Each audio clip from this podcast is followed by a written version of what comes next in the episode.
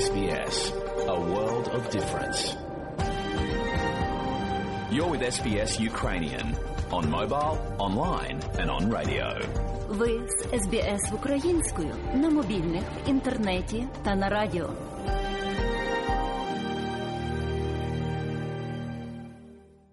А далі, шановні друзі, у нашій україномовній радіопрограмі Вістки із рідних земель, з якими вас ознайомить сьогодні журналістка Людмила Павленко.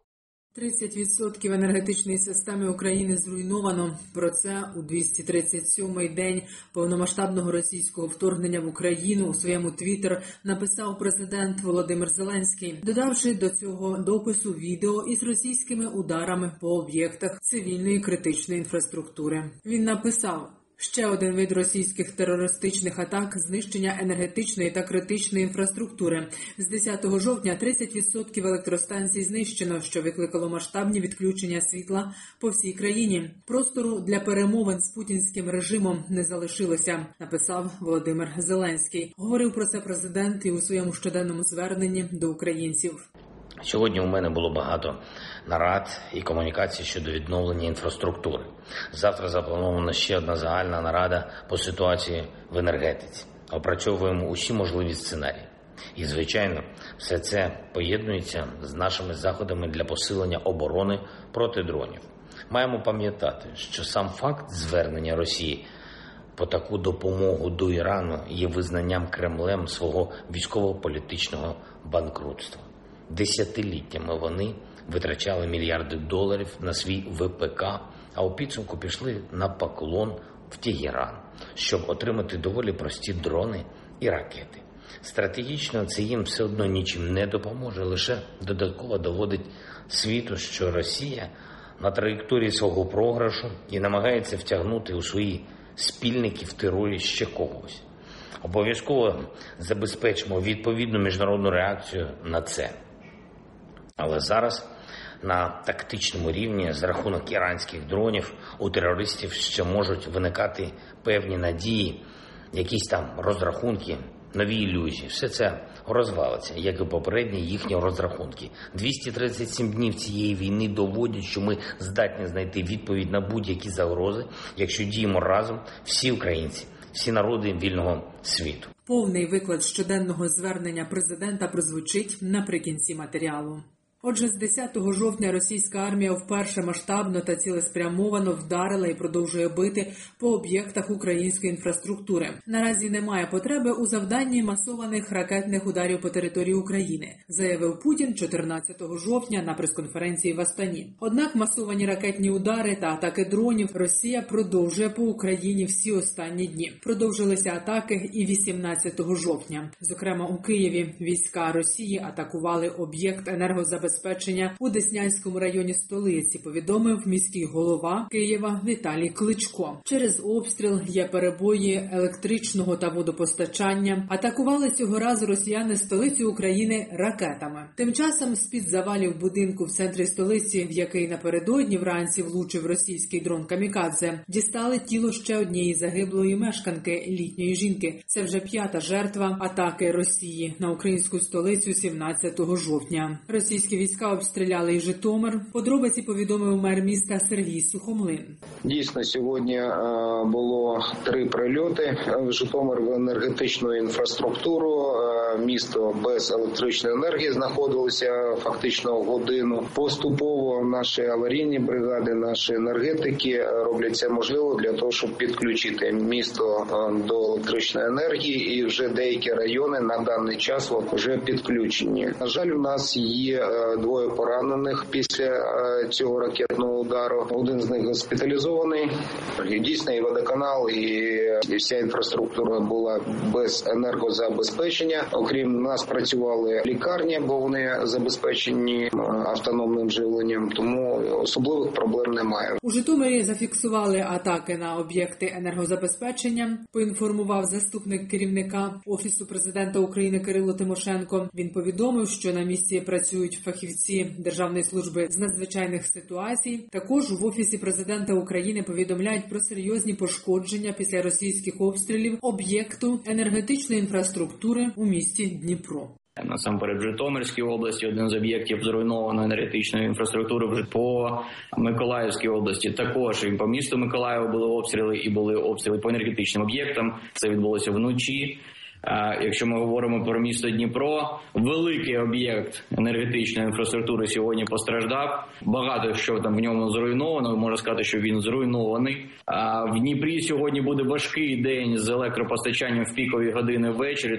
По місту Києва було три влучання в великий об'єкт енергетичної сфери. В деяких районах лівого берега Києва відсутні водопостачання та електропостачання. У нас е, в найближчому майбутньому ми розуміємо, буде важкі часи, тому треба усім приготуватися. Можливі також і віялові відключення, якщо удари продовжаться. По Запоріжжю російська армія вдарила іранськими безпілотниками. Повідомив голова обласної військової адміністрації Олександр Старух. Унаслідок атаки в місті виникла пожежа на об'єкті інфраструктури. Ракета влучила в складські приміщення в одному з мікрорайонів міста. Атакувала Росія і Харків, запустила по місту вісім ракет з російського Білгорода. Про це повідомив очільник Харківської військової обласної адміністрації Олег Синігубов. А у місті Кривий Ріг дві російські ракети влучили в об'єкти критичної інфраструктури. За словами керівника військової адміністрації міста Олександра Вілкула, руйнування спричинені російською атакою доволі суттєві. Очільник міста розповів, що попередні атаки Росії на Кривий Ріг та інші міста регіону спричинили пошкодження енергетичної системи, труднощі з електропостачанням. Місто перейшло на тотальне енергозаощадження. Вчора були перші відключення 4-4,5 години не було світла, тому ми продовжуємо знижувати використання електричної енергії. Це промислові підприємства, це вуличне освітлення, громадський електротранспорт в ранковий годину пік з 7 до 10 і ввечері з 17 до 23, тому що ми всі розуміємо, що якщо не знизити використання електричної енергії, не підтримати систему, то будуть просто аварійні відключення. Тоді буде відключатися все. Ну у нас виходить заощаджувати до 40%. Тим часом на кількох ділянках фронту триває український контрнаступ. Зокрема, йдеться про Луганщину та Південь. Водночас є просування і російської армії вглиб української території. Йдеться про територію поблизу міста Бахмут у Донецькій області. Розповідає заступниця міністра оборони України Ганна Маляр. По деяких напрямках ми просуваємося вперед і по деяких областях. По Донецькій області ворог здійснює наступ, і ми вже два тижні про це прямо говоримо, тому що триває саме наступ. Росіяни поставили своїм військам вже в п'яте з початку повномасштабного вторгнення. Термін, коли вони повинні повністю вийти на кордони Донецької області, і у них зараз план, що вони повинні до кінця цього місяця повністю зайняти Бахмут. І тому дійсно там дуже гарячі бої відбуваються, дуже важкі бої.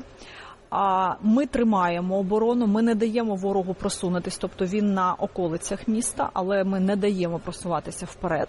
Натомість не варто недооцінювати ворога. У нас ворог потужний, попри те, що ми схильні кипкувати з росіян, ми повинні усвідомлювати, що це дуже сильний ворог.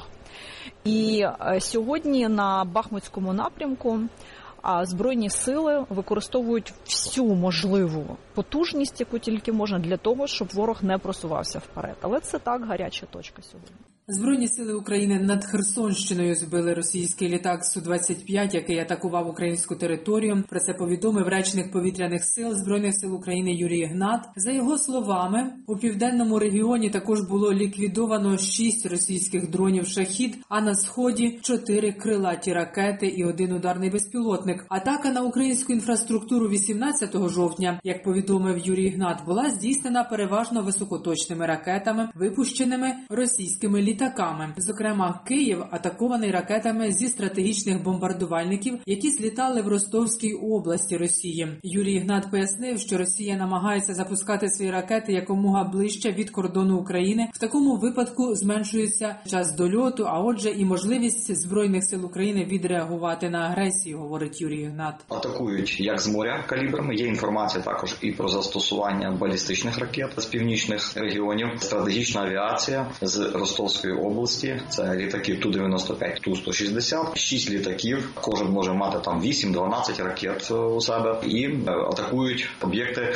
саме енергетичної критичної інфраструктури України. Ракети, які сьогодні летять високотехнологічні Х-101, калібр, дорогі ракети у 13 мільйонів доларів, 6,5 мільйонів доларів. Грошей на них зрозуміло, що не шкода. Єдине, що запаси можуть закінчуватися, і тому вони їх не використовують власне по військових якихось об'єктах. Це вже їм не вигідно. Вони б'ють по населенню, по критичній інфраструктурі, щоб завдати якомога більше шкоди цивільним людям. Міністерство закордонних справ України офіційно звинуватило Іран у співучасті в агресії Росії проти України. Надання Іраном дронів камікадзе і багатоцільових безпілотників робить країну співучасником воєнних злочинів та терористичних актів Росії проти цивільного населення України. Про це йдеться у заяві Міністерства закордонних справ України. Відомство закликало Тегеран негайно припинити постачання будь-якої зброї Росії, інакше ж країна та її керівництво нестимуть найсуворішу відповідальність, у тому числі в рамках міжнародних судових процесів щодо злочинів Росії проти України. Україна звернулася до партнерів і союзників,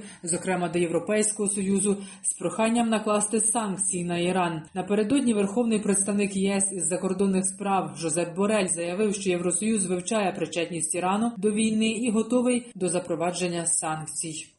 Далі у повному викладі слухайте щоденне звернення президента України Володимира Зеленського за підсумками чергового дня війни. Українці, українки. Сьогодні продовжилась битва за нормальне життя для наших людей. Були нові російські атаки проти нашої енергосистеми. Частину дронів і ракет вдалося збити. Знову дякую за це нашим зенітникам, нашим повітряним силам, зокрема 138-й Дніпровській зенітній ракетній бригаді, за збиття чотирьох калібрів. Є хороші результати і у інших наших захисників неба. Відзначу сьогодні ще Херсонську зенітно-ракетну бригаду за збиття російського штурмовика Су-25. Дякую партнерам усім, хто допомагає нам з протиповітряною протиракетною обороною. Наприклад, дуже добре показала своя німецька Айріс-Т. Це справді ефективна система. Працюємо з партнерами, щоб дати ще більше захисту українському небу.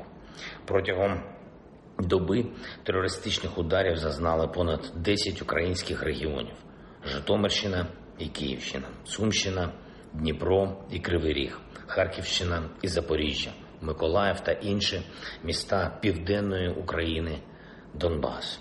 Всюди, де це можливо, намагаємось прискорити відновлювальні роботи. Але зараз, так само як і в попередні дні, загальна ситуація ще потребує дуже свідомого споживання електрики і обмеження використання у пікові години техніки, що споживає багато енергії.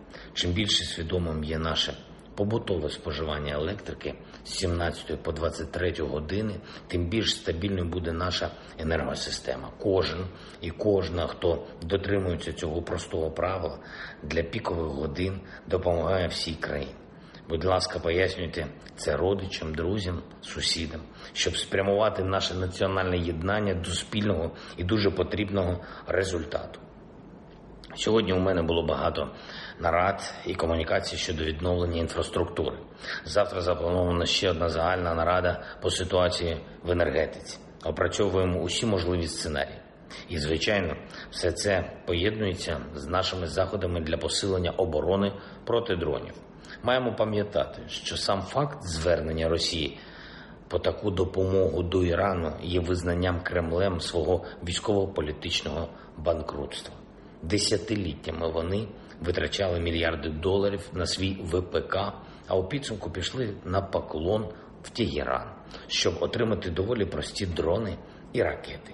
Стратегічно це їм все одно нічим не допоможе, лише додатково доводить світу, що Росія на траєкторії свого програшу і намагається втягнути у свої спільники в терорі ще когось. Обов'язково забезпечимо відповідну міжнародну реакцію на це. Але зараз на тактичному рівні з рахунок іранських дронів у терористів ще можуть виникати певні надії, якісь там розрахунки нові ілюзії. Все це розвалиться, як і попередні їхні розрахунки. 237 днів цієї війни доводять, що ми здатні знайти відповідь на будь-які загрози, якщо діємо разом всі українці, всі народи вільного світу. Маємо сьогодні важливе рішення від Естонії. Її парламент визнав Росію державою спонсором тероризму, і це ще один європейський крок до того, щоб фактична реальність російського терору, європейське офіційне ставлення до Росії повністю співпадали. Терор має отримати всі види реакції на полі бою санкційну і юридичну. Дякую за це нашим естонським друзям. Ми продовжимо роботу на всіх рівнях, щоб і інші країни ухвалювали аналогічні рішення. Провів нараду щодо опрацювання в структурах ООН проекту нашої резолюції по створенню компенсаційного механізму, який забезпечить відшкодування за рахунок російських активів всієї шкоди за цю війну. Поступово рухаємось і за цим напрямком. Держава-терорист неминуче заплатить за все, що наробила. Сьогодні відбулося чергове розширення нашої платформи United 24 Ця державна фандрайзингова платформа зібрала вже більше 200 мільйонів доларів від людей з десятків країн. Олександр Усик став новим амбасадором United 24 А щойно говорив а, з ним я і подякував йому за готовність працювати для України. Олександр зосередиться на проєктах, присвячених відбудові нашої країни, зокрема у Київській області. Просто нагадаю, що амбасадорами разом з Усиком вже є Андрій Шевченко, Еліна Світоліна, Imagine Dragons, креативний директор Balenciaga Демна, Лєв Шрайбер, Барбара Стрейзен і Марк Гемел. Сьогодні ж на рахунки України надійшли 2 мільярди євро макрофінансової допомоги від Євросоюзу. Це важливо для нас, для соціальної підтримки наших людей. Ми дуже вдячні. Очікуємо інші транші за цим пакетом обсягом в 9 мільярдів євро загалом. Я дякую усім друзям України. Дякую кожному і кожній, хто воює і працює заради нашої перемоги. Щоб не планував ворог і щоб не робив наша перспектива, очевидна, Україна захистить себе. Слава Україні! Людмила Павленко для Радіо СБС. І далі нагадуємо, що україномовна програма Радіо СБС щодня подає вістки з рідних земель та огляд новин бюлетеня СБС Радіо. Заходьте на нашу веб-сторінку www.sbs.com.au і також на нашу сторінку у Фейсбуці. Ви можете слухати наші радіопрограми також і через мобільні додатки App і Google Play. Слухайте Радіо СБС сьогодні і завжди.